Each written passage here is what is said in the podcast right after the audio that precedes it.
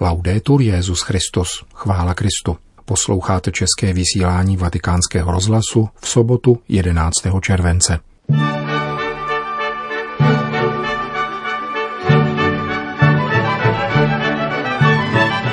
Hrdinské cnosti 15-letého italského mladíka a další dekrety Kongregace pro svatořečení. Bývalý prezident Evropské centrální banky se stává členem Papežské akademie sociálních věd. Po učištění ze všech obvinění se australský kardinál George Pell rozhodl publikovat svůj vězeňský deník. Pořadem provází Milan Glázer. Zprávy vatikánského rozhlasu. Vatikán.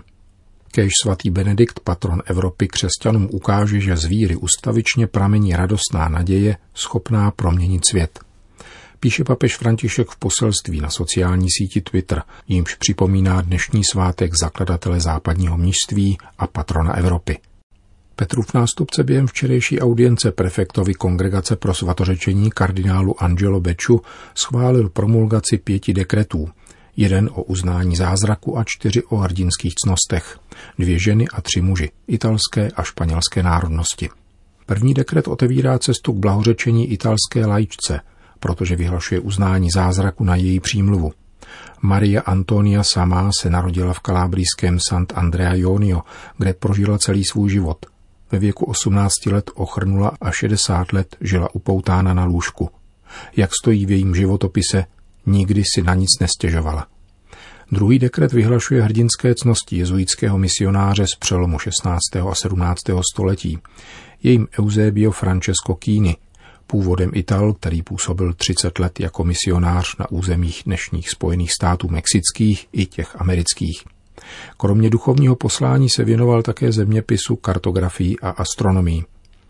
Třetí dekret prohlašuje hrdinské cnosti španělského diecézního kněze z 19. století. Mariano José de Ibargen Goitia i Zuloaga, zakladatel ženské kongregace služebnic Ježíšovy lásky – Působil především v oblasti sociálního apoštolátu. Čtvrtý dekret vyhlašuje hrdinské cnosti španělské zakladatelky ženské řeholní kongregace Tovaristva Spasitelova. Matka Maria Feliz Torres byla jednou z prvních žen, která v roce 1930 absolvovala v Zaragoze univerzitní studium chemie. Vyučovala a věnovala se studentům. Kongregace, kterou založila v polovině minulého století, má rovněž čtvrtý slib věrnosti papeži a působí dnes kromě Španělska také ve Venezuele a Spojených státech amerických. Poslední dekret vyhlašuje hrdinské cnosti italského mladíka, který na věčnost odešel ve svých 15 letech. Angiolino Bonetta pocházel z Čigole nedaleko Breši. Neposedný a veselý chlapec ve 12 letech těžce onemocněl. Kvůli nádoru mu byla amputována noha. Utrpení však bylo začátkem jeho rychlé a podivuhodné vnitřní proměny a duchovní zralosti, která všechny kolem udivovala. Když se dozvěděl, že jeho nemoc je neúprosná, reagoval slovy. Dosud jsem pána prosil o uzdravení. Nyní budu prosit pouze za to, aby mne učinil svatým. Vatikán. Papež František jmenoval někdejšího předsedu Evropské centrální banky, italského bankéře a ekonoma Maria Draghiho členem Papežské akademie sociálních věd.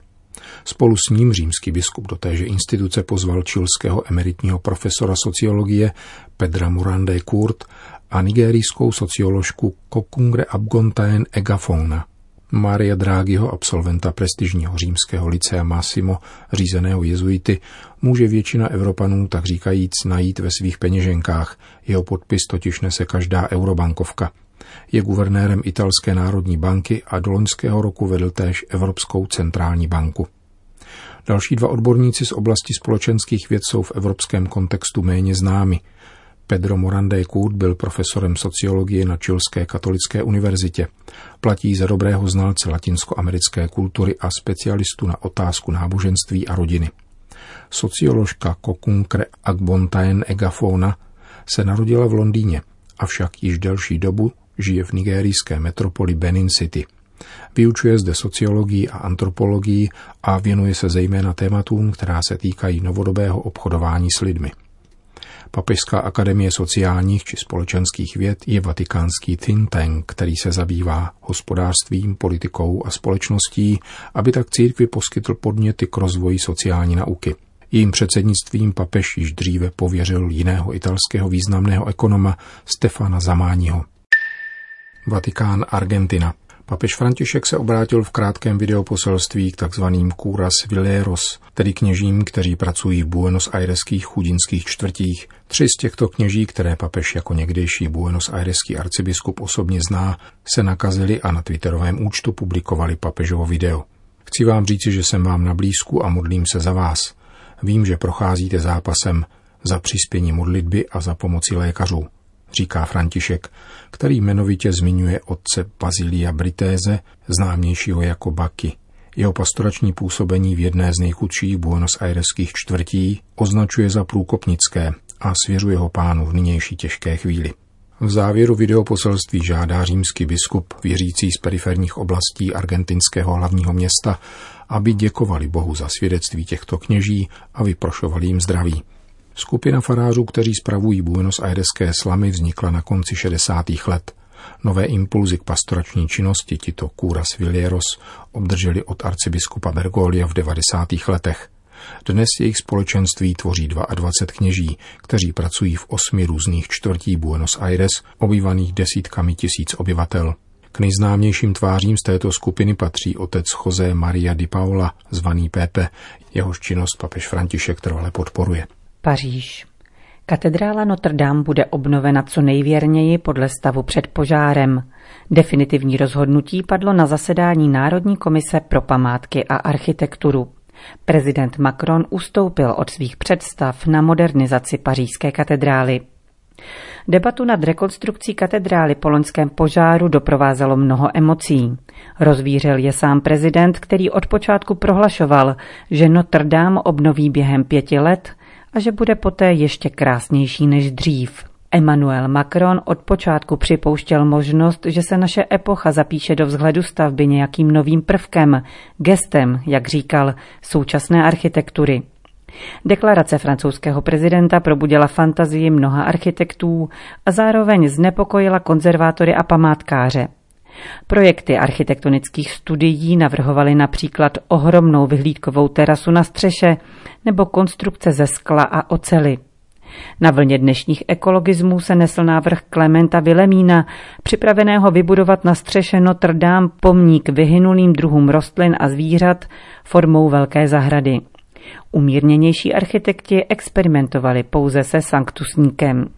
Historici umění a památkáři nicméně od počátku vybízeli ke střízlivosti.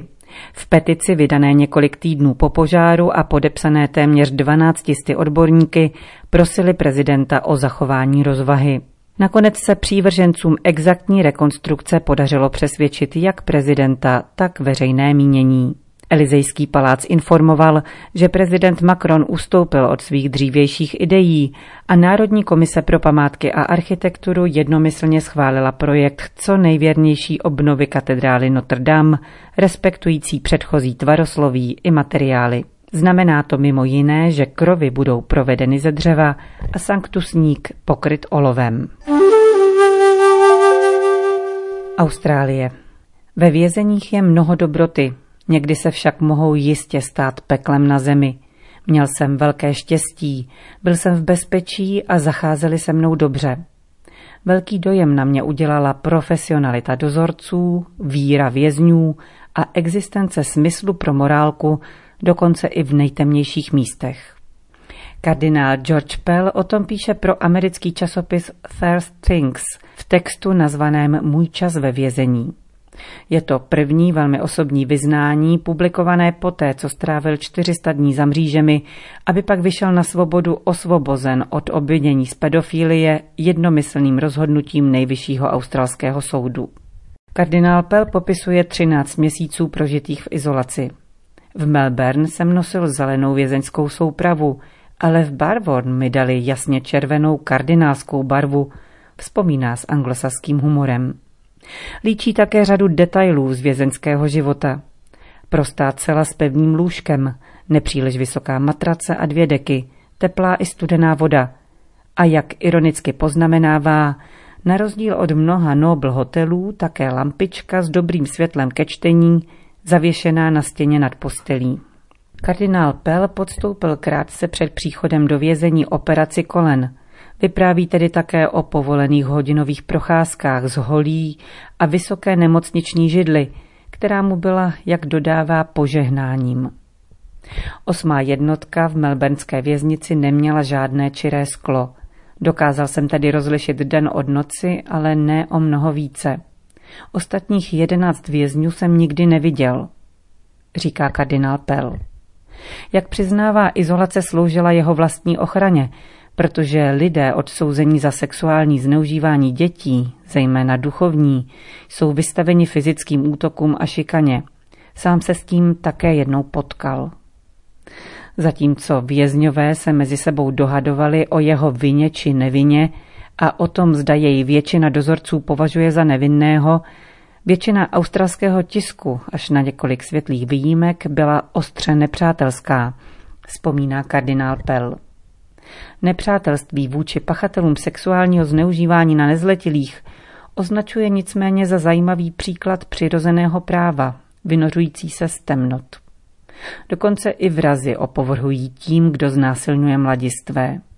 Jakkoliv se to může jevit paradoxní, není to tak docela pochybené. Odráží se tu víra v existenci správného a špatného, dobra a zla, která často v kriminále překvapivě vystupuje na povrch. Píše kardinál Pell. Vypráví také o mnoha dopisech, které mu přicházely z jiných věznic. Napsal mu muž, který kdysi připravoval oltář, když v 90. letech přišel sloužit mši do nápravného zařízení, kde si odpikával trest. Jiný psal o svém pohroužení do temnot a prosil o tip na dobrou četbu. Doporučil jsem mu Evangelium svatého Lukáše a první list Janův, prozrazuje australský kardinál. Další měl sen o jeho propuštění a kdo si dokonce napsal, že staří kriminálníci jsou přesvědčeni o jeho nevině, o tom, že mu vina byla přišita, s dodatkem, jak podivné je, že pravdu dokáží rozpoznat oni a nikoli soudci. Vzpomíná někdejší sídelní biskup ze Sydney. O sproštění viny se dozvěděl z televize ve své celé. Překvapený mladý reportér informoval Austrálii o mém osvobozujícím rozsudku – působil zaskočeně z jednomyslnosti všech sedmi soudců. Píše kardinál Pel s tím, že krátce poté byl propuštěn do světa zavřeného kvůli koronaviru.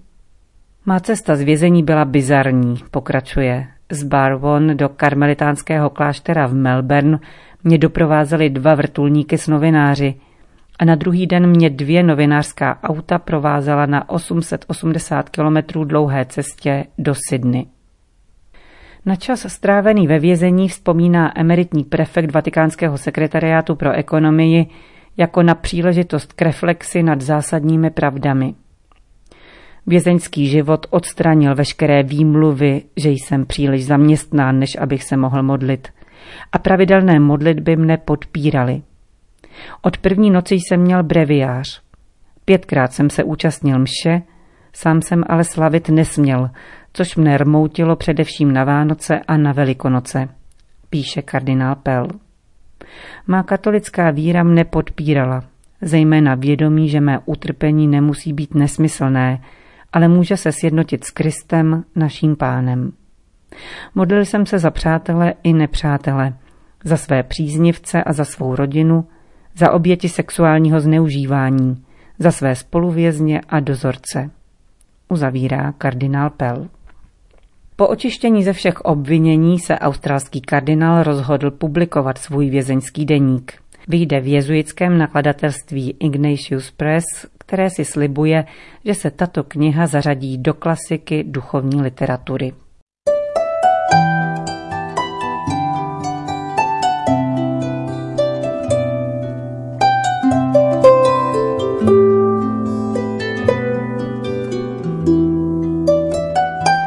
České vysílání vatikánského rozhlasu. Chvála Kristu. Laudetur Jezus Christus. thank you